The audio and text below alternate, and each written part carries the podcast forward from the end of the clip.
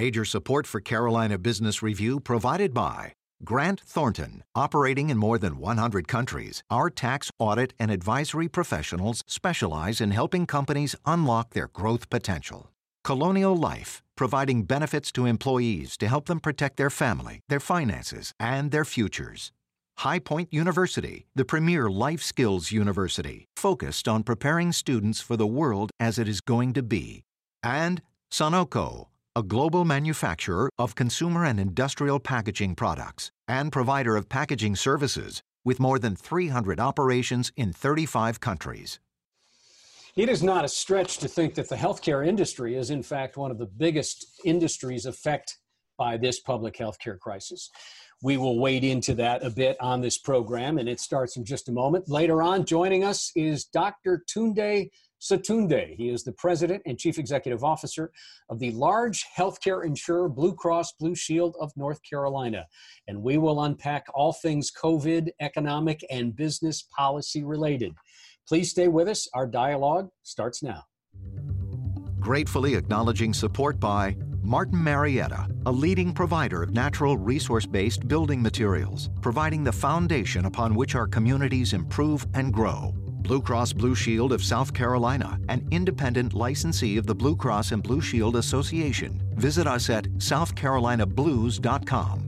The Duke Endowment, a private foundation enriching communities in the Carolinas through higher education, healthcare, rural churches, and children's services. Barings, a leading global asset management firm dedicated to meeting the evolving investment and capital needs of its clients. Learn more at barings.com.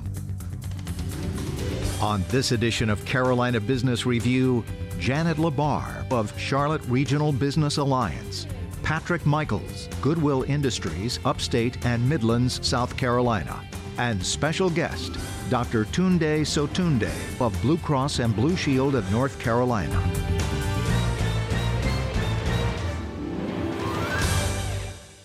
And welcome again to our program. We're glad to have Janet Labar and Patrick Michaels with us. Welcome to you both. Nice to see you again. Janet, you'll get the first pitch for better or for worse. These conventions like the Democratic National Convention and the Republican National Convention are hyper-partisan, there's no doubt about it. But there was a lot of hype leading up to Charlotte winning the Republican National Convention, especially since they also hosted the DNC. Given COVID-19, there wasn't any expectation it was going to nearly have the impact. But Janet, any kind of final thoughts on what the RNC meant for the region? Thanks, Chris. Absolutely, no question. A devastating missed opportunity, not only to give us a world stage of what the Charlotte region is, who we are, what a great place it is to do business, but truly that impact of spending that didn't happen in the small businesses and the medium-sized businesses and vendors across the region who would have frankly gained, from that spend of folks coming into to Charlotte, the city, and the surrounding region. So it's a disappointment, and yet with the pandemic and everything else that's going on, I think that in the end it probably worked out the way it did. I really feel for our economy and the businesses that we could have had. The DNC had something north of $165 million of economic impact. So while it's in the early days, too soon to quantify what the 300 plus folks who came in for the RNC did, still a huge missed opportunity for us. Janet, a quick follow-up on that. So were the worst fears realized? And I'm not insensitive to what happened in hospitality or food retailing or any socialized activity. Were the worst fears realized when it came to unemployment in those sectors? Yeah, it's hard to say that you can draw RNC directly to unemployment and what's going on there. I mean, we had our worst quarter this year. The region saw 156,000 jobs lost. People are still reeling from unemployment loss and displacement of work. And, again, I don't think you can directly tie that to impact of RNC. The pandemic has been the root cause, and again, it's where we landed in terms of not being able to host the RNC at full scale. And to your question around hospitality, too, 40% of those jobs that we lost were in the hospitality and tourism industry. Patrick, you know, when you reflect on, you've been listening to Janet and I talk about jobs, but when you reflect on jobs, there seems to be a dichotomy or at least a disconnect between jobs, those seeking jobs and jobs available at some of the large manufacturers. This idea that there are plenty of, or there are maybe not plenty, but many jobs out there that are not being filled. Is that a rumor or can you substantiate that? You know, our experience here in the upstate and Midlands is that there are large employers who are looking for people to go to work and are unable to fill those jobs. And so back in February, I think our unemployment in South Carolina was under 3%. By April, it was over 12, and in July, it's back to 8+. How that kind of plays out is that means there are over 200,000 South Carolinians that were formerly employed who are not currently employed, but there are also still over 40,000 jobs posted throughout the state with employers seeking qualified candidates. So that gap that kind of existed in February for very different reasons probably exists in July, August as well. Do you feel like there's a reticence, still a reticence, even after some of the federal unemployment benefits have lapsed now? Is there still a reticence for folks thinking, I'm going to wait, I get paid better by not working? Is that sense still out there? You know, potentially. We have not seen people come back into our job connections at the level we thought we might after the pandemic unemployment assistance ended. The average weekly wage for a South Carolinian is under $900, so you have to expect that pandemic unemployment assistance was a godsend to a lot of people who, in fact, lost their jobs. And so, you know, maybe there is still some reticence to look at whether the follow-on federal program at $400 a week, because it might be retroactive to the July 25th end date of the pandemic unemployment assistance, may affect some. But there are still also, you know, people who do want to go to work and may just not have quite the skills to fit the jobs that are out there. Janet, how do you characterize that same question or that same issue about trying to find the disconnect between those that clearly need jobs and the jobs available? Do you see the same thing that Patrick just described? Yeah, you know, we don't have the hard numbers behind that, but we recently convened a table of HR folks in the manufacturing sector specifically, and what we heard from them is that they are hiring. We know that industry-wide there has been a slowdown, largely due, again, to the pandemic in terms of flowing orders, primarily for our region, and our bi-state region that's been in transportation and automotive. However, these manufacturers are still hiring. I think the fact that they aren't finding the skilled talent in droves, as you know, Patrick was saying, that, you know, the upskilling is necessary, is a need for us to respond as a business community to see what we can do to invest in programs like those that Goodwill offers to make sure that people can get upskilled, new skilled, and reskilled in the pandemic environment. Too many people have lost their jobs, and there is real opportunity to connect them with employment, but they need a little bit more help. So, you know, folks like Goodwill, our community colleges across the bi-state region, again, are going to be really integral players to making sure that we rebound from this. And, you know, we cannot talk about folks without jobs or no income and not have a housing discussion to some degree here. Patrick, back to you about this housing in the state of South Carolina or in the upstate or in the Midlands, wherever you might feel most comfortable talking about it. Is housing, has the housing crisis for those at risk, are we at the worst case scenario? Are we past the worst case scenario? Is there still more pain in that? You know, Chris, my sense is there's potentially more pain if you look at people who are out of work and who are seeking employment. You know, if they started at an average weekly wage of around $900, losing that has to make an impact, and housing being a big part of any household's budget is going to end up being in a crunch. So we are definitely seeing people come into our financial stability centers wanting some help with budgeting, wanting some help with trying to make and stretch the resources that they have. So there's a lot of insecurity, and I'm not sure that quite the worst of that is over. I think that lags kind of reemployment by a little bit as people try to catch up and get on their feet, and maybe buy groceries before they pay for rent.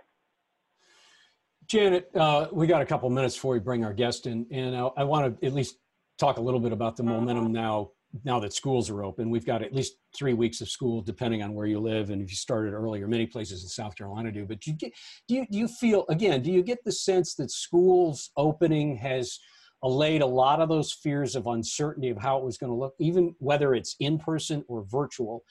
Is the momentum of the school opening making people feel more comfortable about things? Or are there still issues around kids at risk, education, efficiencies, things like that? Short of it is yes and yes, Chris. I think for the folks who can, the certainty of having, you know, whether it's virtual or in person or some hybrid of that, again, depending on where you are in the region, and that's great, you know, that the kids are back in a learning environment. I think the yes to your other question is that, again, the pandemic and then the social and the racial injustices that we have seen revealed by, further revealed by the pandemic, have just shown us that there's greater disparity across our communities for people who don't have access to the internet or don't have the technology or don't even have the structure and the framework in their own household to be able to have their children learn adequately. And so I think, you know, it is still a kind of a tale of two cities, if you will, for our entire region, that there are the haves and the have-nots. And we, as, again, the Charlotte Regional Business Alliance, I'm sure Patrick would join me in this, but the business community, the community-based organizations, nonprofits, government, there's an active effort to make sure that we are working to close that gap, because this is, we're going to be in this for a while yet, and we've got to figure out how to make sure that we're not leaving people behind. Quickly, Patrick, quickly, in about 30 seconds, do you feel like, as Janet just described it, and as we talked about schools so far, that this is the pressure that will compel lawmakers in both states to finish that last mile of connectivity when we talk about broadband access? Is this going to be the thing that finally does that broadband access build out? You know, let's hope so, Chris. I mean, you know, I don't go to a place that doesn't have broadband, but we serve people every day who are never in a place in which they don't have to pay quite a significantly in order to use the internet like I take for granted. And so I hope if there was another nudge needed, this is it. It is not a stretch to think that the healthcare industry is probably one of the biggest businesses impacted by COVID-19. Joining us now is and I think it's fair to say, the newly minted Chief Executive Officer, President and CEO of Blue Cross Blue Shield of North Carolina, Dr. Tunde Sotunde. Dr. Sotunde, welcome to the program. Nice to see you, sir. Thank you. Glad to be here and looking forward to the conversation today.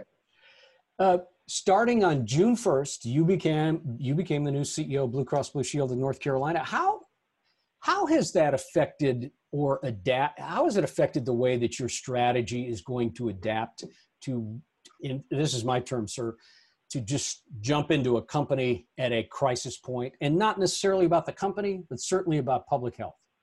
Yeah, that's a great question. So, you know, never in my wildest dreams did I ever imagine that I'll be taking over the helm of this organization in the midst of a pandemic. It's been a sprint, literally, from day one. You know, frankly speaking, I had to throw out my 100 to 120 day plan, you know, what I intended to accomplish day 30, 60, 90, that, you know, went out the window, literally, on day one. My number one focus and priority, like many of us, has been all about navigating through this pandemic.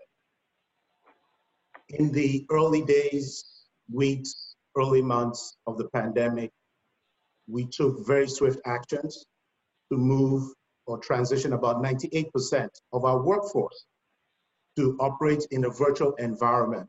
And we did that not only to ensure their health, safety, and welfare, but also to ensure that we could continue to meet the needs of our 3.8 million consumers across the state of North Carolina, many of whom, probably more so than ever before, needed our help the most.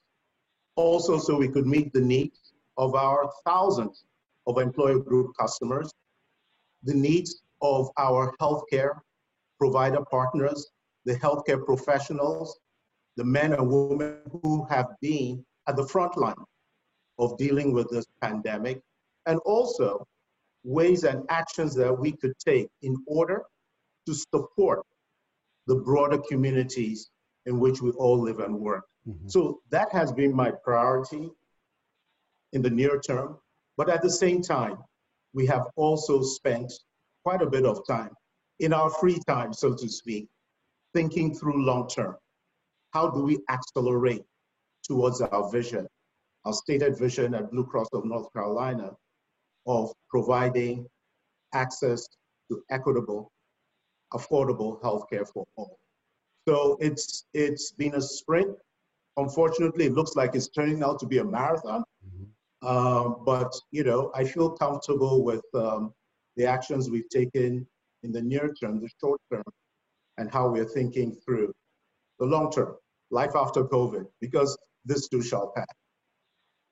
We'd like to allow the panelists to get some questions in here. Janet, why don't you start, please? Yeah, thank you, Chris. Tunde, welcome to the region, and it's great to have you in the Carolinas.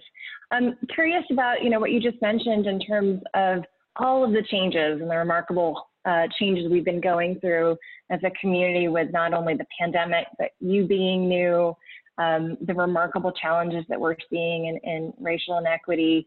How are your employees doing? How's the team doing with all of this? I mean, this is uncharted territory for all of us, you know, frankly speaking, you know, to the point that you made, this is, you know, and I'm a healthcare professional for many, if not all of us, this is the most unprecedented public health crisis that we've ever had to deal with in our lifetimes. And hopefully it's the last that we will deal with in this lifetime. You know, but having said that, you know, as a healthcare organization, you know, we have always been front and center of providing solutions, you know, for not just individuals, but the communities in which we all live and work. I will share with you that over the years, one of our key strategic priorities has been around how do we address the social and environmental issues, right, that we all know impact the health and well-being, not only of individuals, but also the communities in which we all live and work. You know, whether it's access to employment, fair housing, basic primary care services, transportation, you know, you name it. So, you know, I think, and unlike the healthcare providers, the professionals that are front and center of dealing with this pandemic, you know, we as a health insurance company, I've often said, are more upstream, but we have always, you know, had a line of sight and always had a laser focus on addressing these issues. So, you know, it's challenging for all of us. You know, I spend a lot of time, you know, building up morale amongst my team, engaging my team, you know, trying to make sure physically, mentally, emotionally, they're in a good place. But this is what we do. It's at a different level, but this is what we have always done. And I just feel good. I'm extremely proud of the team and all that they've accomplished up to this point. Patrick? Yeah, hi, Tunde. I've got on my mind essential workers and folks who have been essential in April, May, June, July, and it's kind of continued. And I'm wondering, just as an insurer, have you seen the pattern of services that people seek change? In other words, are people at this point seeking out more in the way of mental health services? Are you seeing more work-related injuries as fatigue may set in? And I'm just wondering if you see any changes in patterns. Yes, I think you're absolutely right. I mean, you nailed it. You know, in the first couple of months of the pandemic, we saw a steep drop-off in utilization of routine, non-emergent elective services or care. However, what we continue to see and has continued to trend up is, you know, access to or of behavioral health services, mental health services, trauma services, and so on. Luckily, or thankfully, as you probably know, one of the modalities that we have been pushing for years now, so for 20 years, Blue Cross of North Carolina has covered telehealth. However, for various reasons, the utilization of telehealth has been minimal.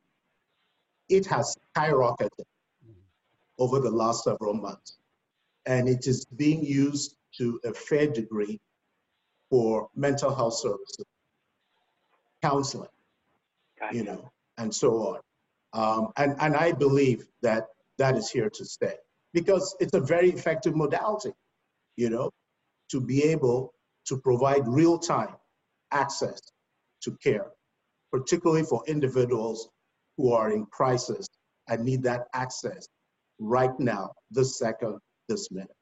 Yeah, for sure. Let's unpack the services of healthcare and providers as well as payers, as you all are, Mr. President. Let me ask you the question this way. What has the public health crisis, what has COVID-19 revealed about the biggest issues, or maybe the biggest issue, singular issue that needs to be changed about healthcare right now? That's a great question. Let me put it this way. This pandemic has shone a light on what I'm going to describe as fractures or flaws within not just the healthcare system, but society as a whole. It's shone a light on the fact that the magnitude of health disparity is much, much more significant than I think even us in healthcare realize.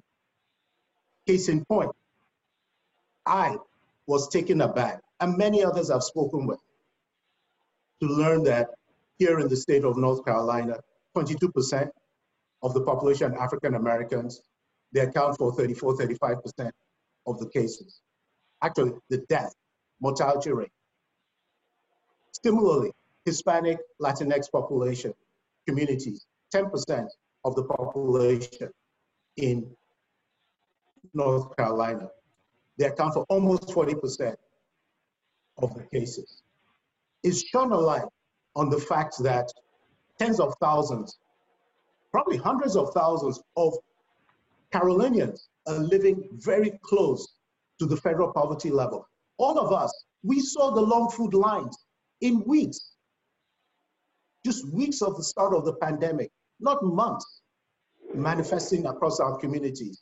It's shone a light on the fact that we have inadequate manufacturing capacity and capabilities for personal protective equipment, viral testing, contact tracing infrastructure, and so on. So if you ask me what was the number one singular lesson, it's all about public health, population health. Now, if we didn't know this before, it should be clear to us that our health, each of us here as individuals, is interdependent on the health of each other and the communities in which we all live and work. So we have to double down. We have to double down on community health, addressing the social and environmental factors that exist within our communities. We literally have 2 minutes left. Janet, I'm going to give you an opportunity for the last question. 2 minutes left. Well, I just think what you just said, Dr. Tunde, is incredible. And so what do you say to us, as service providers, as business representatives, what can we do to escalate that need that we are all interdependent, connected to each other, and the health of our community is based on how we interact with one another? What can we do? That's a great question. And let me put it this way. It's going to take a coalition of the willing. That's a term that I've used more often these days than not. None of us can do this alone. So we have to come together very quickly. Let me just give you some examples of things that we've done just in the recent past. As we continue to observe viral spread, case counts, hospitalizations, mortality rates going up, we knew this was a public health crisis. So we doubled down. We have spent close to $50 million today, as I speak, in supporting community-based organizations mm-hmm. that are front and center of addressing some of these issues, food insecurity, the social needs that are manifesting. We pledged, you're probably aware of the, it started off as the Million Masks campaign, which was spearheaded by Atrium. We were involved, Bank of America, Lowe's, right? To distribute mask face coverings. Now it's a 2 million because other businesses have come in, but with a particular focus on our underserved, underprivileged, high-risk communities. Thirdly, most recently, we at Blue Cross convened a public-private sector partnership, a coalition of the willing, a few weeks ago, to begin to get together to support the Department of Health and Human Services in a comprehensive public health campaign. I hate to interrupt you because I know you are on a roll and you've got so much important information. So that means you're going to have to come back, and I hope you will, please. I will. And I wish I didn't have to cut you off, but thank you for your leadership. Congratulations on the job. Janet, nice to see you again as well. Patrick, thank you for joining us. You all stay safe, please. And until next week, I'm Chris Williams. Good night.